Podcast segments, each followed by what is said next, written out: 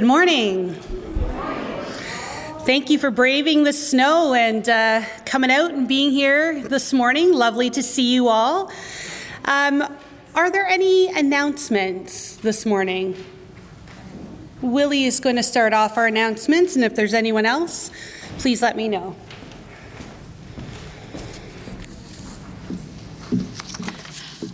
Good morning. I wanted to just highlight our winter, our piano winterlude that's coming up February 18th at 7:30. Uh, on the poster, it lists three pianists, but I'm going to share with you some of their attributes. So, starting off with Yuki. Uh, Yuki graduated from the piano program at Hiroshima Women's Cultural College, and upon graduation was invited to take a special advanced course for one year, graduating first in her class. Well, we know why, don't we?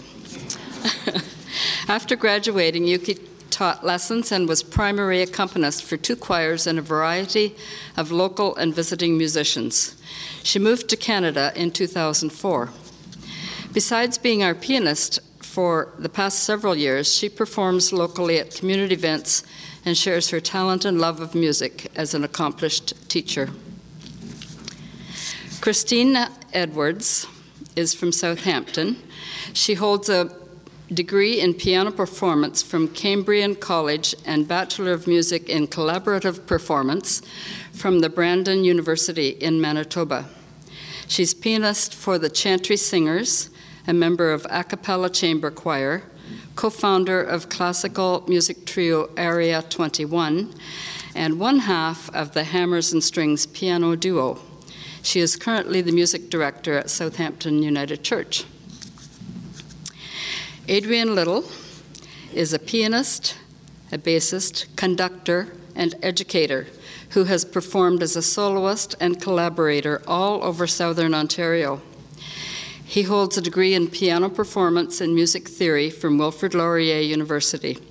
He is currently involved with the A Cappella Chamber Choir the Ch- Chantry Singers, and is the other half of the Hammers and Strings piano duo. He's the director of music at Faith Lutheran Church in Port Elgin. We are so fortunate to have these three professional musicians coming here to perform on February 18th at 7:30. The tickets are $15 in advance and $20 at the door. I will be available after church in the CE Hall with tickets available for you to purchase. Marion also has tickets, and Sally and Lynn Heffernan as well. Anyway, it's a concert not to be missed, so I hope to see you there. Thank you, Willie. Any other announcements? No? All right. Um, there are many announcements printed in the bulletin, so make sure you have a look and see what wonderful things are happening here. So, as we gather here this morning, we recognize that we are on the traditional territory of the Odawa Mississauga and the Anishinaabewaki First Nations and the Metis people, and that we are all people of Treaty 45 and a half. May we continue to work to be in right relations with our Indigenous neighbours and speak up and speak out against systemic racism and colonialism. I invite you to join in our opening prayer this morning. It is a prayer of confession. Just thought maybe. Uh, coming into this time today and some things that we're going to talk about today, maybe we could clear out our spirits a little bit and just let go of some things and surrender them. We do not always get along with each other. Help us to show more love and compassion. We may quit when things get hard. Encourage us to work harder and pray more. We curse under our breath. We gossip and judge others unfairly. Guide us towards ways to bless those who challenge us. In our hurried, impatient lives, we do not always see the beauty that is around us. Help us to breathe and bring our focus to you. When tragedy strikes, we ask why. Lead us to the answers and help us to trust in you. Our lists of grievances are longer than our lists of gratitude. Remind us of all we have to be thankful for. We are imperfect disciples. Receive our prayers. Help us rejoice in your goodness and share your news. Friends, God's love is new every morning, fresh as the dew, sparkling like the new fallen snow in the early light. No matter how tired or sin sick we are, there is always true. This is always true. Friends, believe this promise. We believe. Thanks be to God. I invite you to stand as you're able and join in singing our gathering hymn, Voices United number 401. Worship the Lord. We'll sing verses 1, 3, and 5.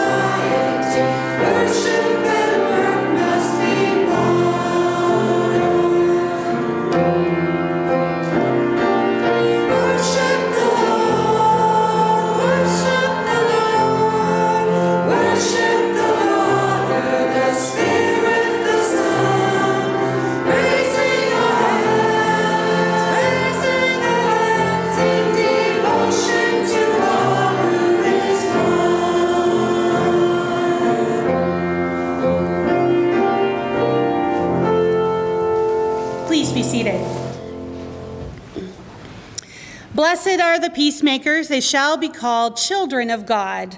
Let us take a moment and extend a sign of Christ's peace to one another.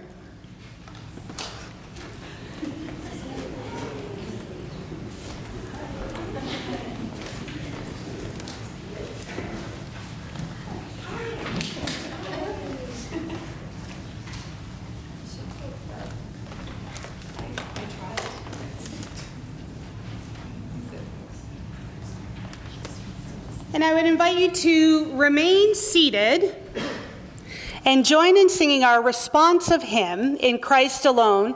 Last week we had one verse. This week we will have the first and second verse, and the words are on the screen.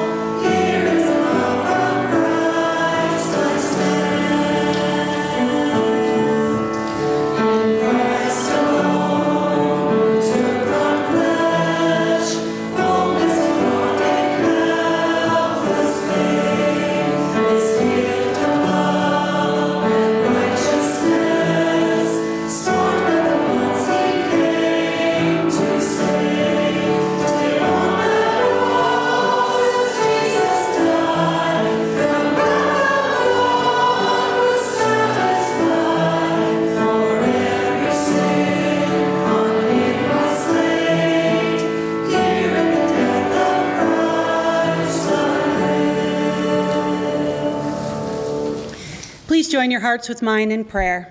Let us pray. loving Creator, help us enfold one another in blankets of loving encouragement. When falter in the snows of life, help us assure and affirm each other when we find ourselves lost in the deep of winter. Help us follow your billowy footprints into sanctuaries of sheltering. Wrap us in your cozy warmth and your soft light of acceptance. We ask this all in the name of your Son, Jesus, who taught people how to love you and showed us how much you love us, saying together the words that he taught us Our Father, who art in heaven, hallowed be thy name. Thy kingdom come, thy will be done on earth as it is in heaven. Give us this day our daily bread, and forgive us our trespasses as we forgive those who trespass against us. And lead us not into temptation, but deliver us from evil. For thine is the kingdom, the power, and the glory, forever and ever.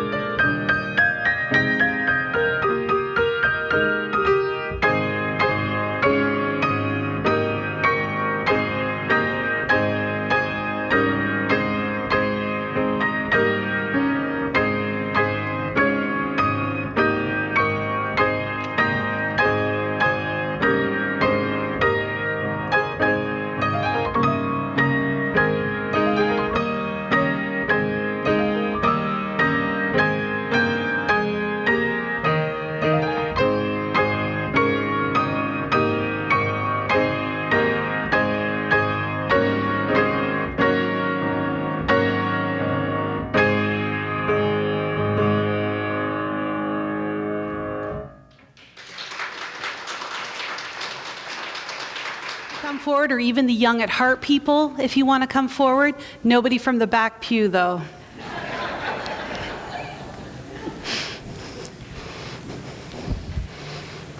Can I give this to you? I actually remembered. It's a small miracle.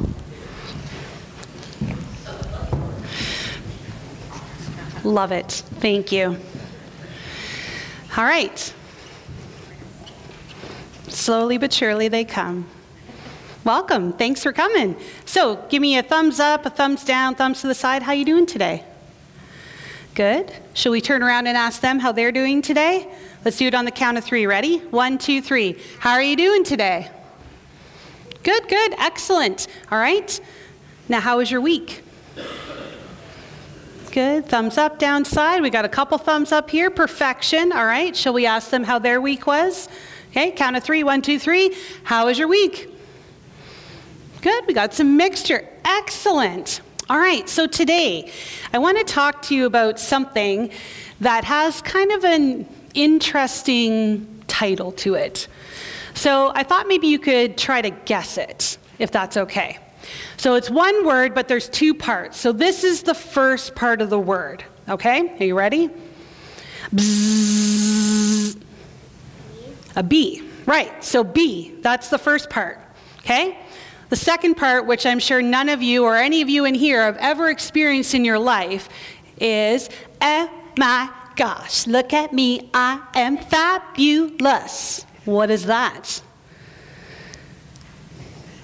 If you walk around and you're like, mm, starts with an A, rhymes with gratitude. Thank you. So, attitude. So, we're going to take be, attitude, and put them together. And what does it make? Beatitude. Isn't that a super fun word?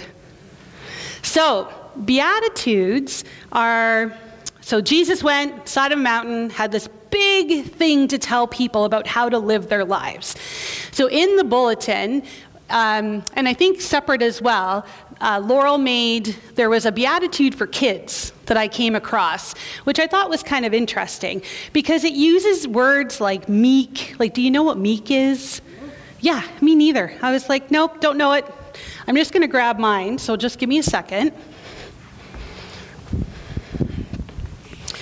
So when I found this, I thought, hmm, it's kind of interesting because it puts it into a little bit plainer English and it also gives you something that you could try.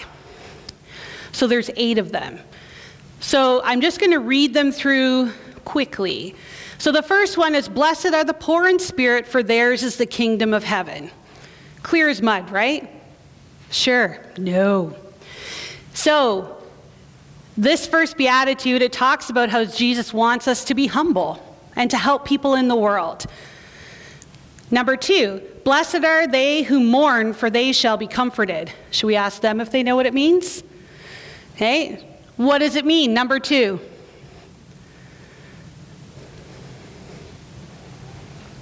You have to reach out to get help. Reach out to get help, yep. So if you're sad, then be sad. Feelings are good, it's a good thing. Okay? Number three, blessed are the meek, for they will inherit the land. Any idea? Blessed are the meek. There's that meek word again. It's kind of fun to say, meek. So the people who are kind of like humble, humility, and basically, this one is good things come to those who wait. Are we good with patience? Are you good at being patient and waiting for things? Yeah? Some of that is surprise to your families. Yep. That's okay. I am not good at being patient. Definitely not. It is definitely something that I have to work on. And God gives me many opportunities to do that, which I am so grateful for. All right, number four Blessed are they who hunger and thirst for righteousness, for they will be satisfied. So, this hunger and thirst we're talking about isn't like tummy hungry and like throat thirsty.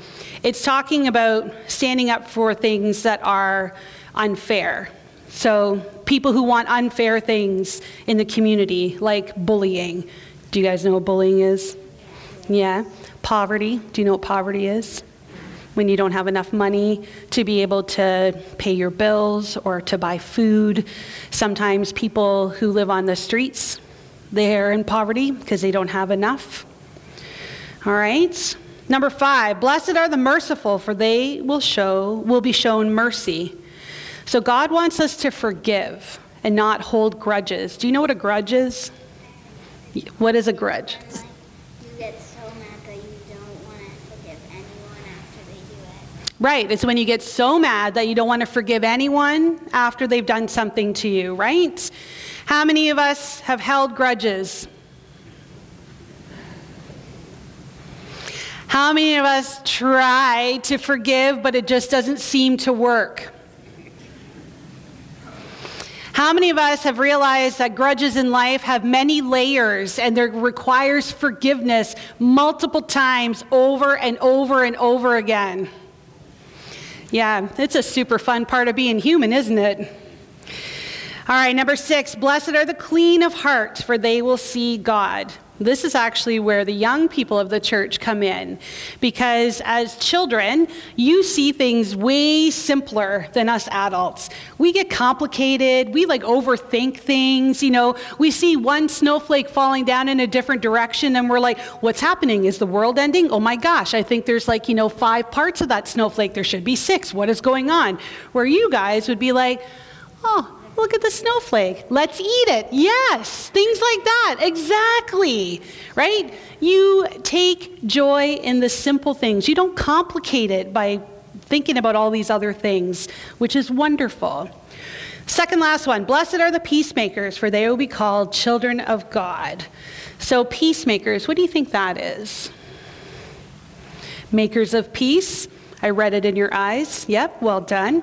So, standing up for people who maybe, um, no, sorry. He wants us to be at peace. So, like, try not to fight. Do you guys ever fight? Yeah, sometimes. Sometimes. Maybe a little arguing. Any arguing, anyone? Yeah. Yeah. God wants us not to do that. Or like hurting people's feelings. That can happen sometimes too by accident sometimes, or some of us here maybe on purpose. It happens. All right, and number eight, blessed are they who are persecuted for the sake of righteousness, for theirs is the kingdom of heaven. A lot of big words in that one, isn't there? I would highly recommend you reading this if you're having trouble sleeping. It'll help you to fall asleep at night. So, what does that mean? It says, be strong in your love for God. Sometimes people who don't understand your faith will question you, and mean people might even make jokes. But just remember, you're making Jesus proud. And that means that the words, the mean words that people say are just words. They can't hurt you. They can kind of feels like it sometimes, but if you remember that you are loved no matter what, hopefully that will help. All right? So, Beatitudes. Bzz. Okay? What was that word? Beatitudes. Excellent. Perfect. Shall we have a little prayer before we go out? All right. Take your left hand, right hand, clap them together. Oh, that was weak, wasn't it? Weak. Weak. All right. Try it again. Left hand, right hand, clap them together. Please repeat after me Dear Jesus, thank you for the Beatitudes. The words were weird and a bit tough to understand. But thank you for giving us these Beatitudes for kids. It helps us to better understand them and live the life we are called to live. Thank you for loving us. In your name we pray. Amen. All right, kiddos who want to head out to Sunday school, you're more than welcome to do that.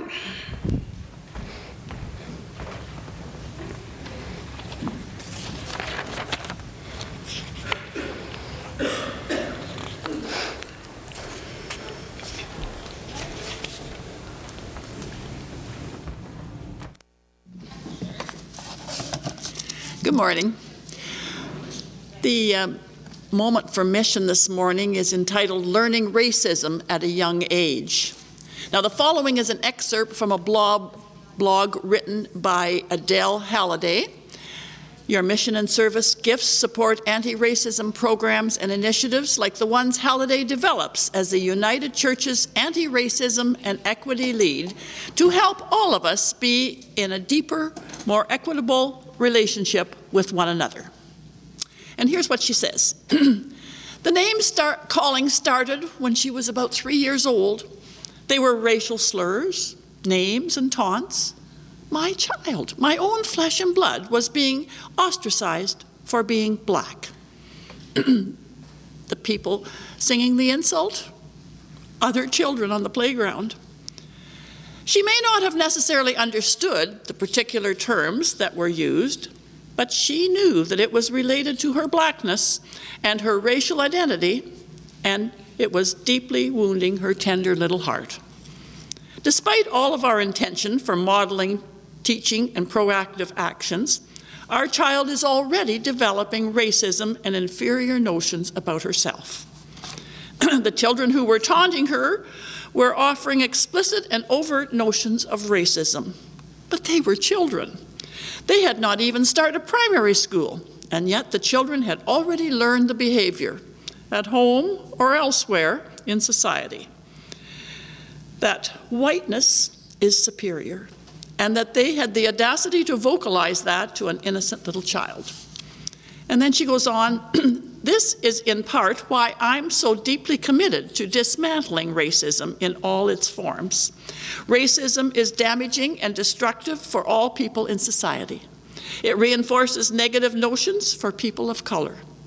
I live it in a particular way because of my own racial identity as a black person who has lived with racial injustice my entire life. Then she says the systemic nature of racism is something that cannot be ignored. This effort to overcome racism is a continuous effort, and I am committed to this work for the long haul. And then she ends by saying, and I hope that you will be too. And the scripture today.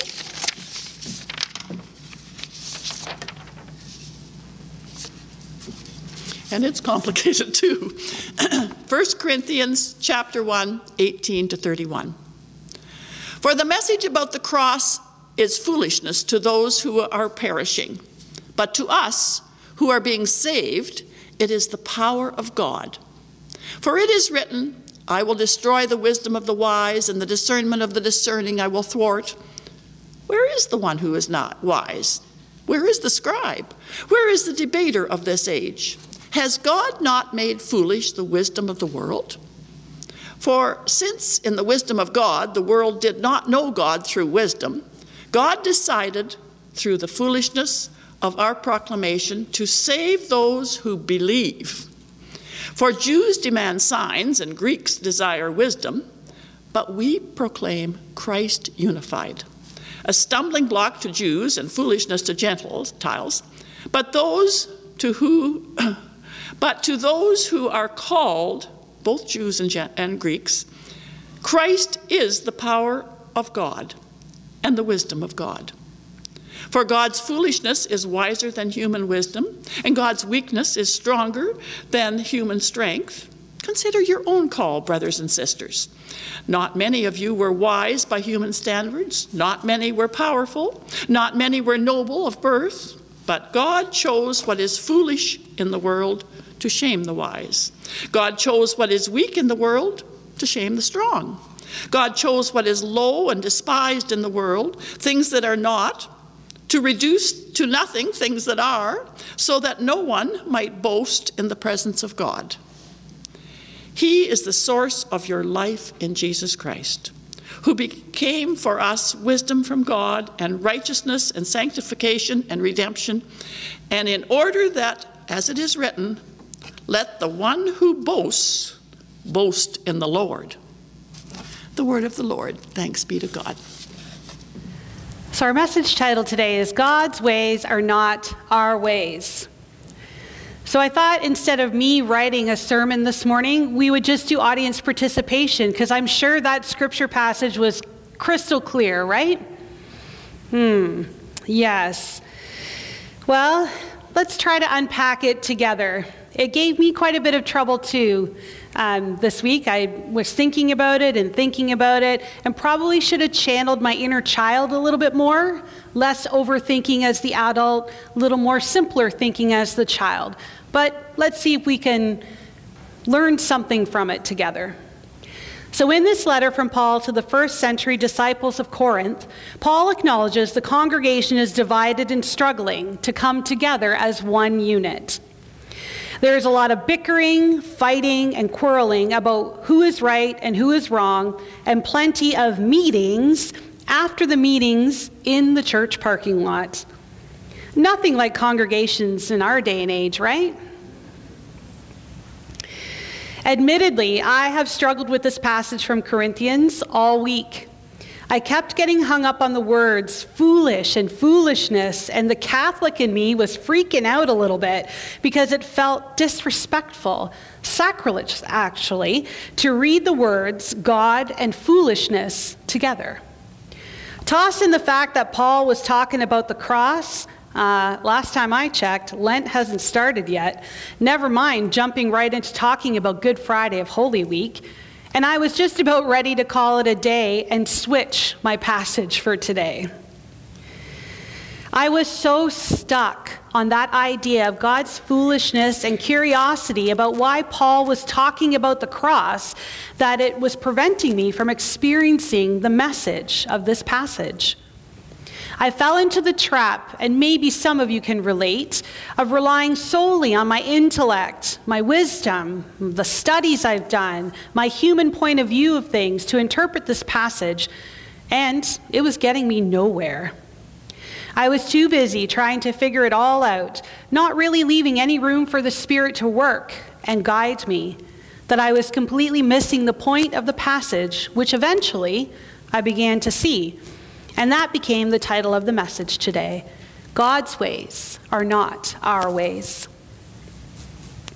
So I just want to take a moment and we're going to hang out on the first line of our scripture, scripture passage for a few moments.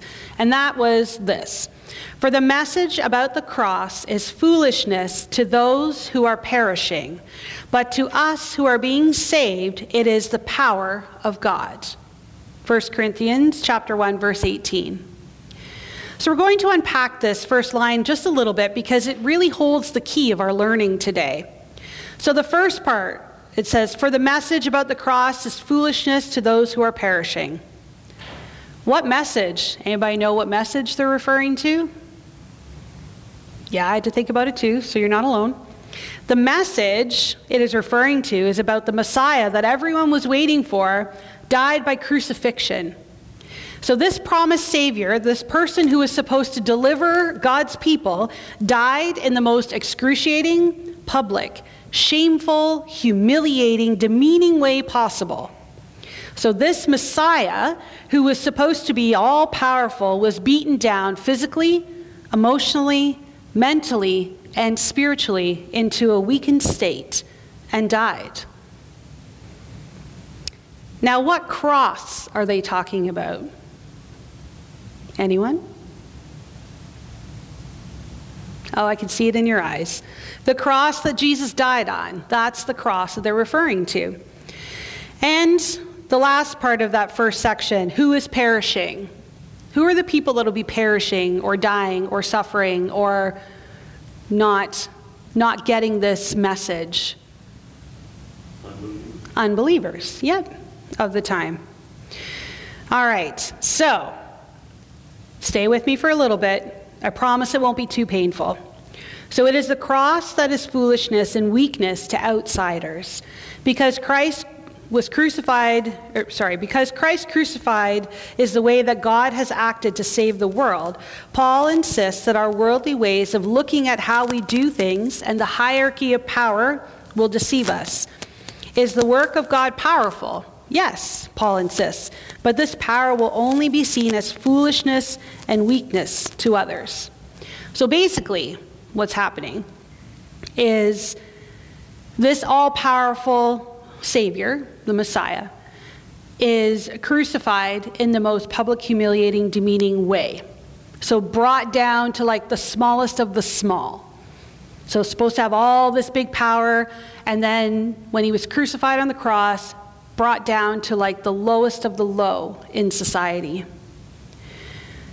So, God's foolishness in this is that for unbelievers who don't understand what the cross represents, they think that it's crazy that we would ever want to follow somebody who was supposed to have all this power and died in such an ordinary and excruciating way. And if God is supposed to have all this power, why would God want to put God's Son on the cross and reduce Jesus down to nothing in the eyes of unbelievers? Now, for a moment, let's go back to before we're in the season of Epiphany. Let's go back to Christmas and Jesus was born. Where was Jesus born? In a stable. So, this King of Kings, Lord of Lords, Prince of Peace was born in a stable in a humble, ordinary dwelling with the lowest of the lows in society.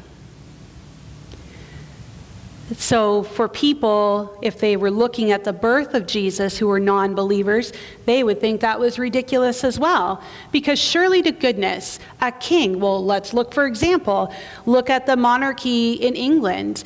When um, William and Kate had their child, was their child born in a stable? No.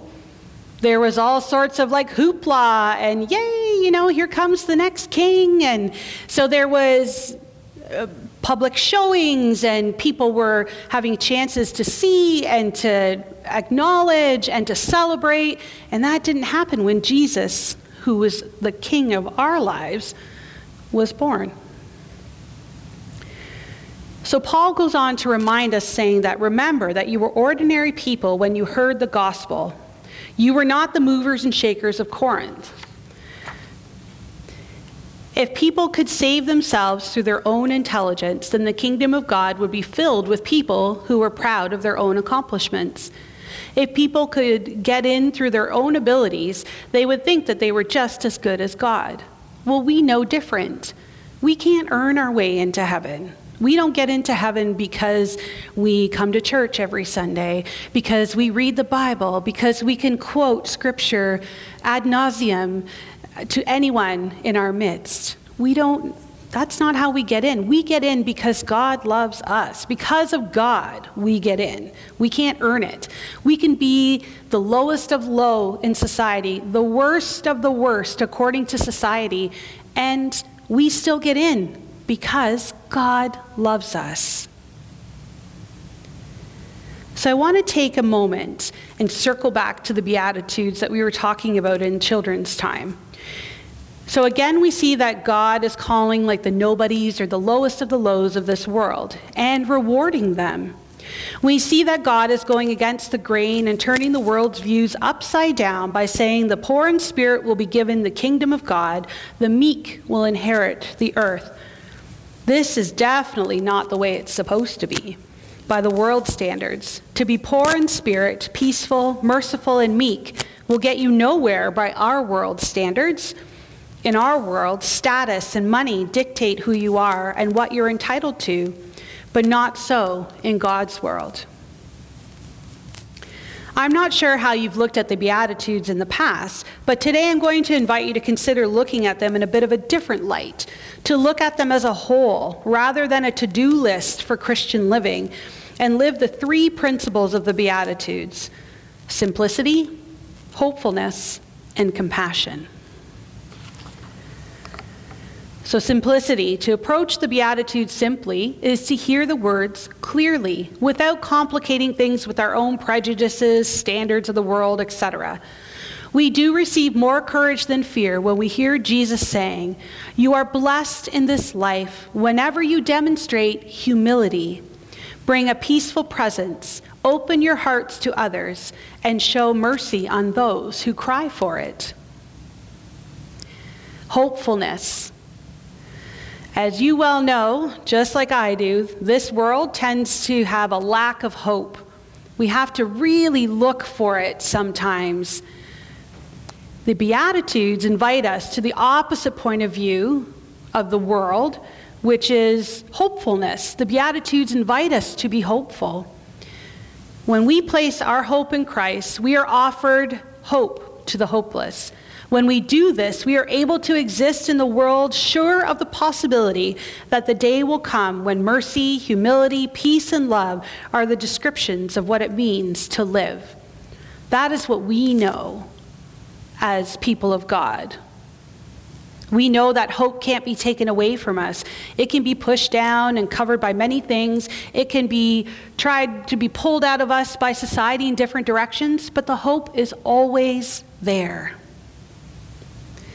And the last way to look at the Beatitudes is compassion.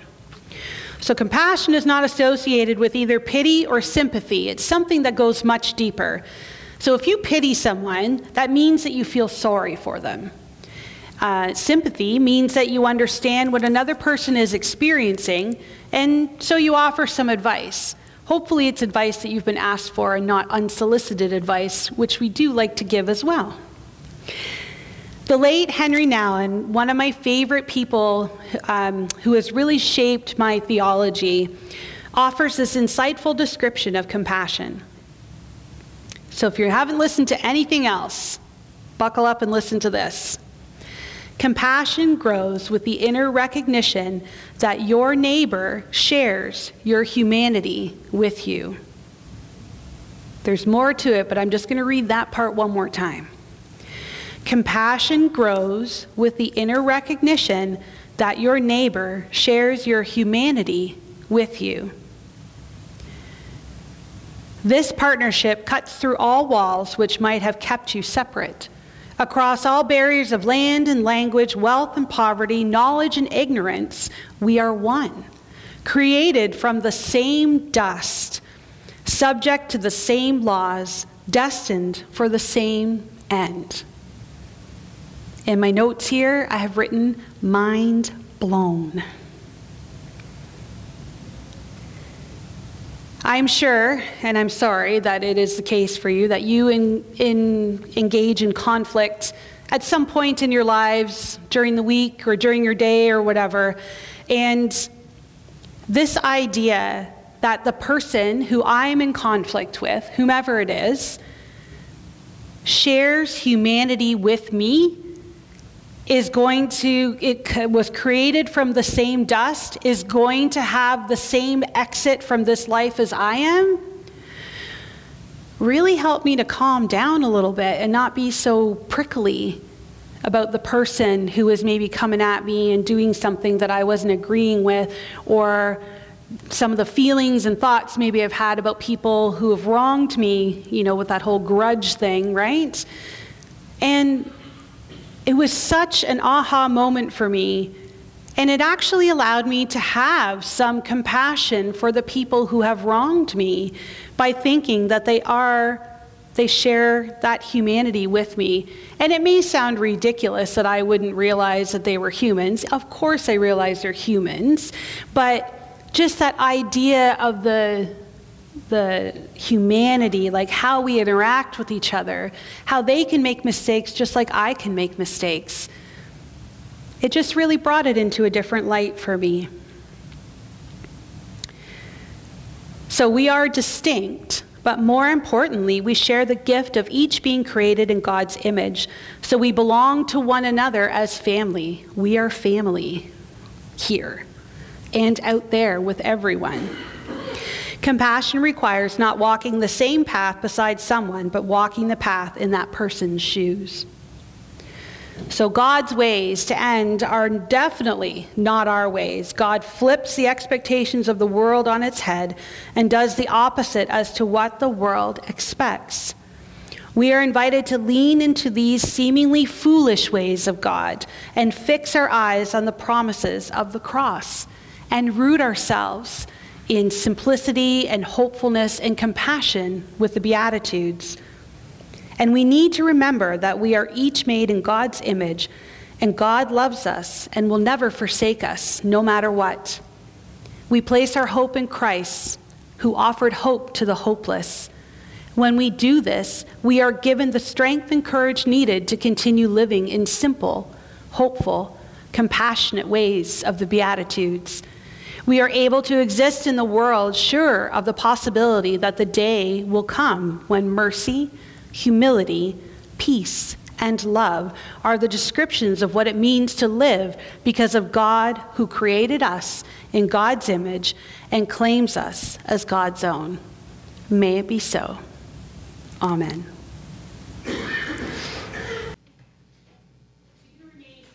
Join in singing this reflective hymn, You Are Mine.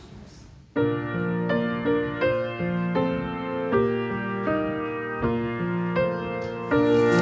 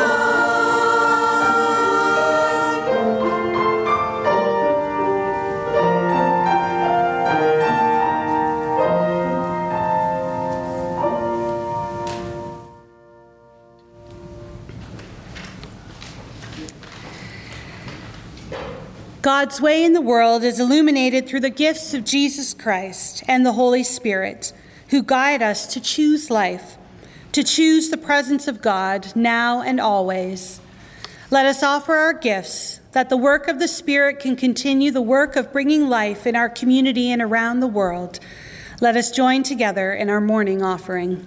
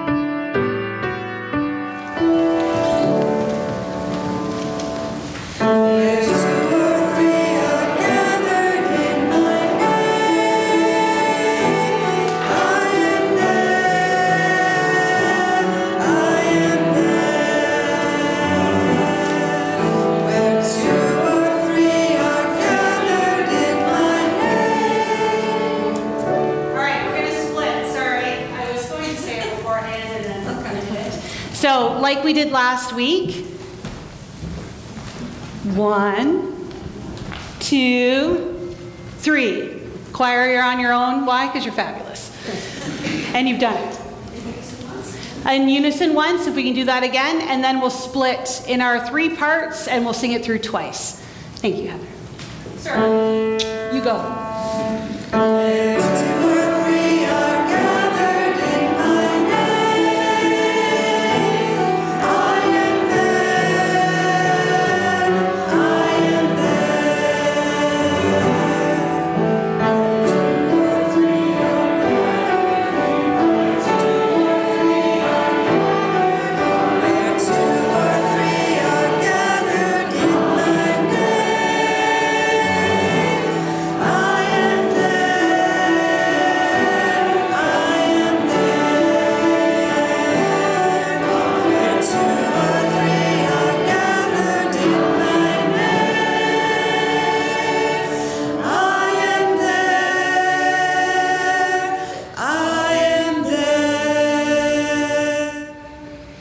Let us pray. These are but tokens, gracious God, of the riches you have given us. Take with these our time, our talents, our questions, our hopes. We dedicate these gifts in our lives in the name of Jesus. And all God's people said, Amen. Please be seated.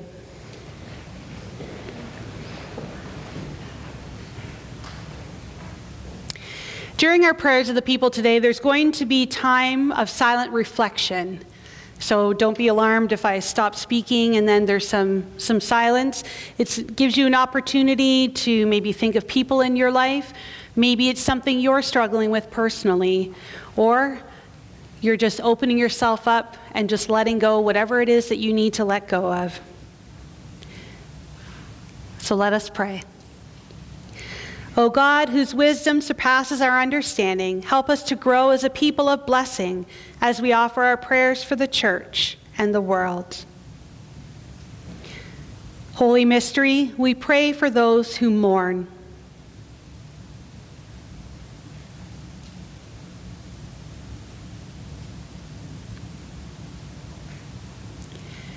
May they know the comfort of your abiding presence.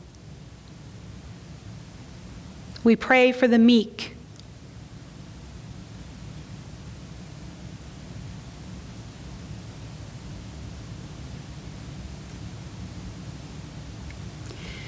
May they receive the goodness of your earth. We pray for those who hunger and thirst for righteousness.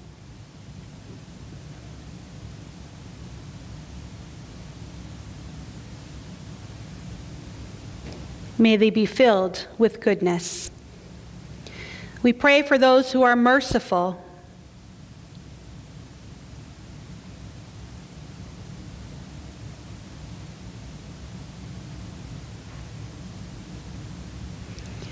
May they also receive mercy. We pray for the pure in heart.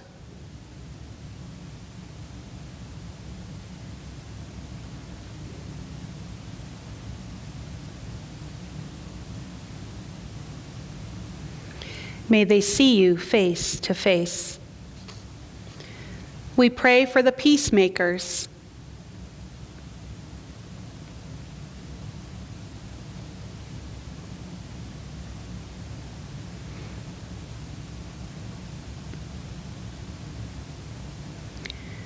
May they be recognized as your children. We pray for those who are persecuted for the sake of righteousness.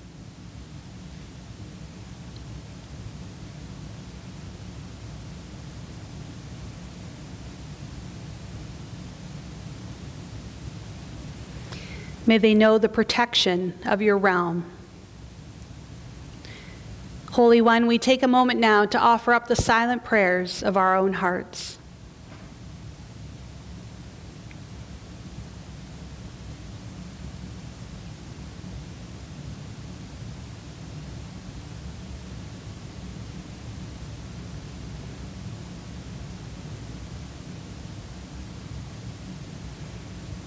May we continue to feel your presence in all situations.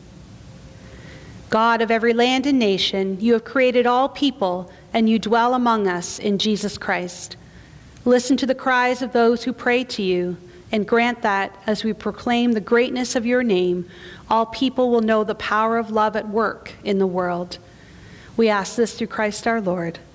Amen invite you to stand as you're able and join in singing our closing hymn, More Voices, number 216, Wherever You May Go.